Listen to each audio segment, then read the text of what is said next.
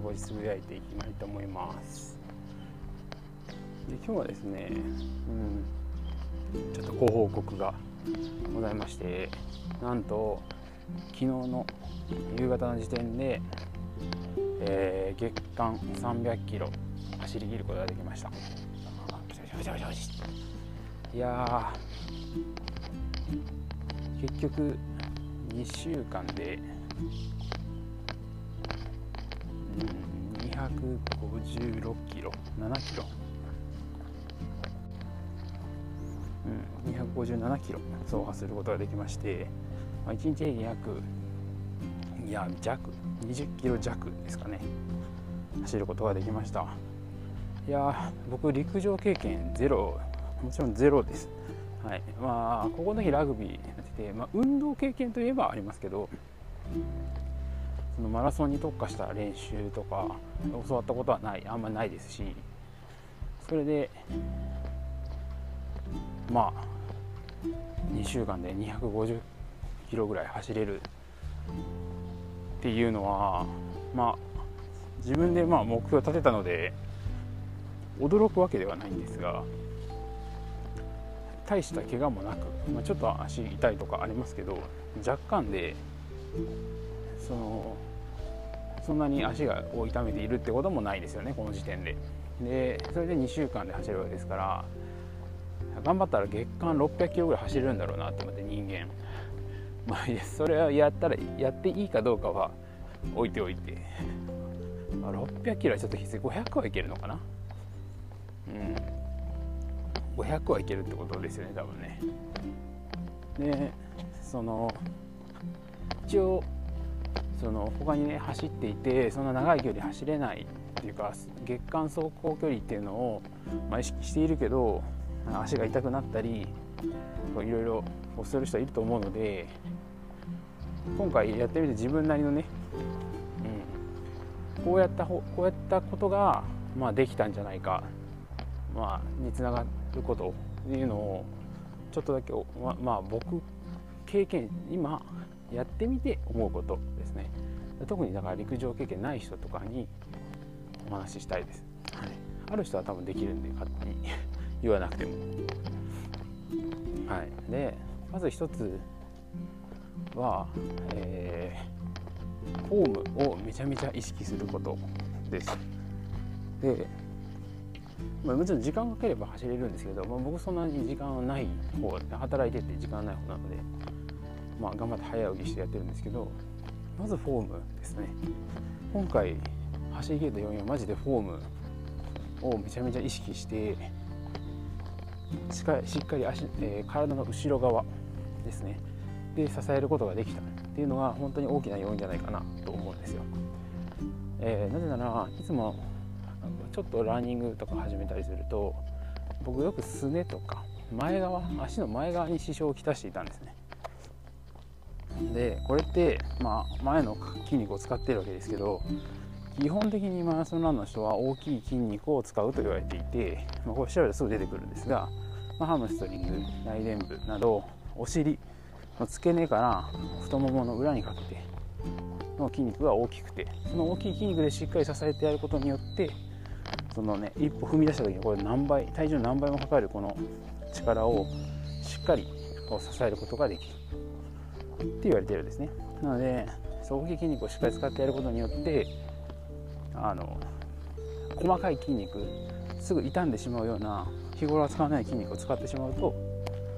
あの足が痛いから走れないってなるのでまずフォームですね。特に足のフォーム。そうよく反り腰とかいろいろありますけどこれって意識しないと治らないしこれは別に勝何ですかね。見れば見ればっていうかいろんなところに情報があるのでそれを自分の中でこう消化してやるのが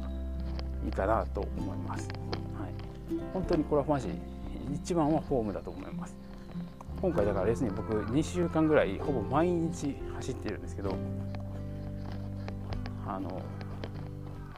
おかげさまでさっき言ったようにそんなに足痛くないですよね。なので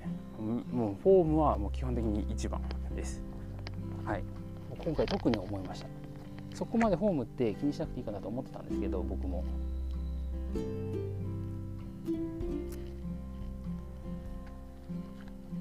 全然フォームフォームが変われば人が変わったかな。人が変わった？人は変わらないですね。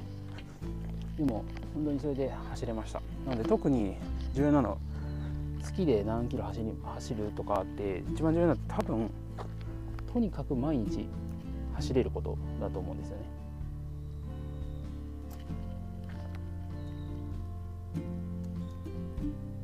とにかく毎日走って毎日走れないとあの厳しいです1日で例えば3 0キロ走って走行距離賄おうとか無理ですねうん。なのでまずフォームですね。次。次にね良かったことは、えー、2ブレにしたっ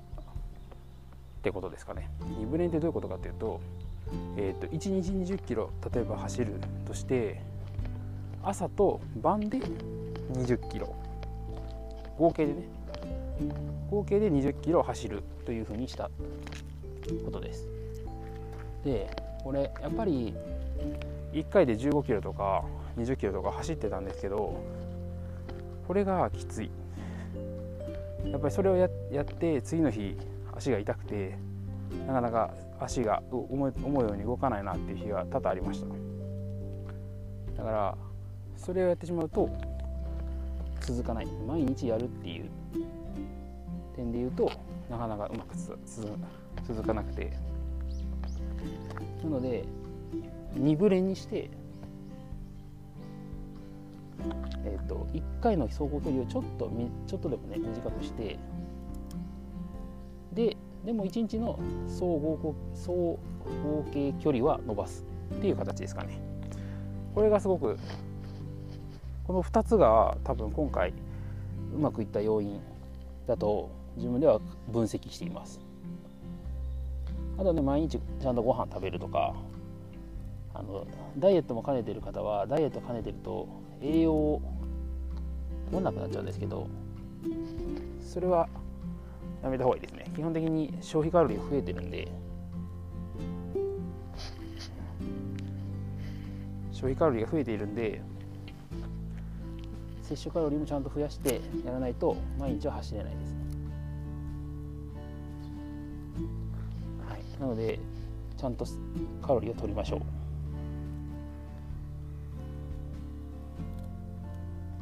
この2つ、えーと、もし今走る距離伸ばしたいなでもなかなか伸ばせないなと思ってる人もしいたらちょっと参考にしてみてください。で、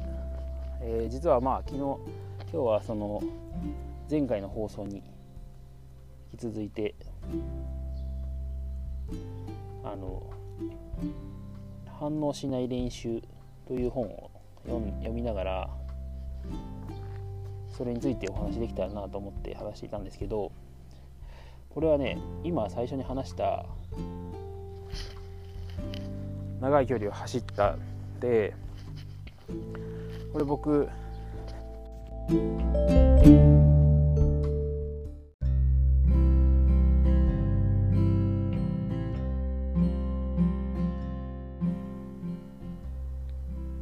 かおかしい。あ来ました。となんかアンカーのアプリがちょうどちょっと不具合でなかなか今録音ができなかったんですがお話していこうかなと思います。でその地震をつけた地震の話をしようと思ったんですけどその今回ね長い距離を僕は走って走れるという自信をつけたんですよね。なので大会に参加しようかなというふうに思ったりとかしているわけですけどとですね実はブッダはその自信が自信は傲慢だというふうに言っていましたその本の中で。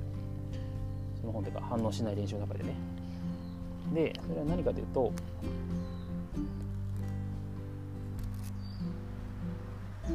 えっと自信がありますなんてプロは言わないだろうというわけですね。でその自信からできなかった時にその気持ちが崩れるわけですね。なので、まあ、反応しない練習なのでそういう感情の起伏とかがねないことがいいという話なのでそういう意味で自信がありますのあるっていうのは、まあ、あまり良くないことですよというふうに言ってましたで確かに変ないや僕これあるんですよねって言って全然できないこととかあると思うんですけどあの僕はね自信はあってもいいのいいんじゃないかなと思うんですよ。その自信を持つことだったり自信を持つために努力することは僕すごく大切かなと思っていてそのやっぱ一歩ね何かをやるときにこれを僕はこうやってきたからっていうのはある程度あっていいと思うんですけどそれを理由にあのできると思い込むことはダメかなと思うんですよね。できるではなくて、まあ、やってきた経験が活かせるぐらいだったらいいと思うんですよ。そしたら僕傲慢にならないと思うんですよね。で傲慢っていうか慢で言ってたんですけどでじゃあ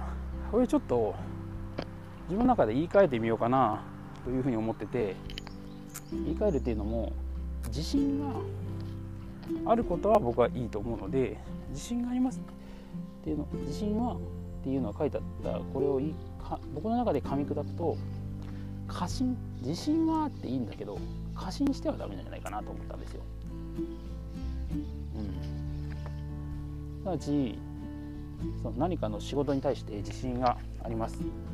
なぜなら、まあ、そういうこういう経験をいろいろしてきたからだと。それは活かせると。経験が活かせると思うのでそういう意味で自信がありますと。で結果を出す自信ではなくて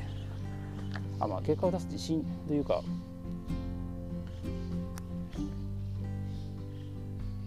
で他の人よりは経験がありますっていうぐらいで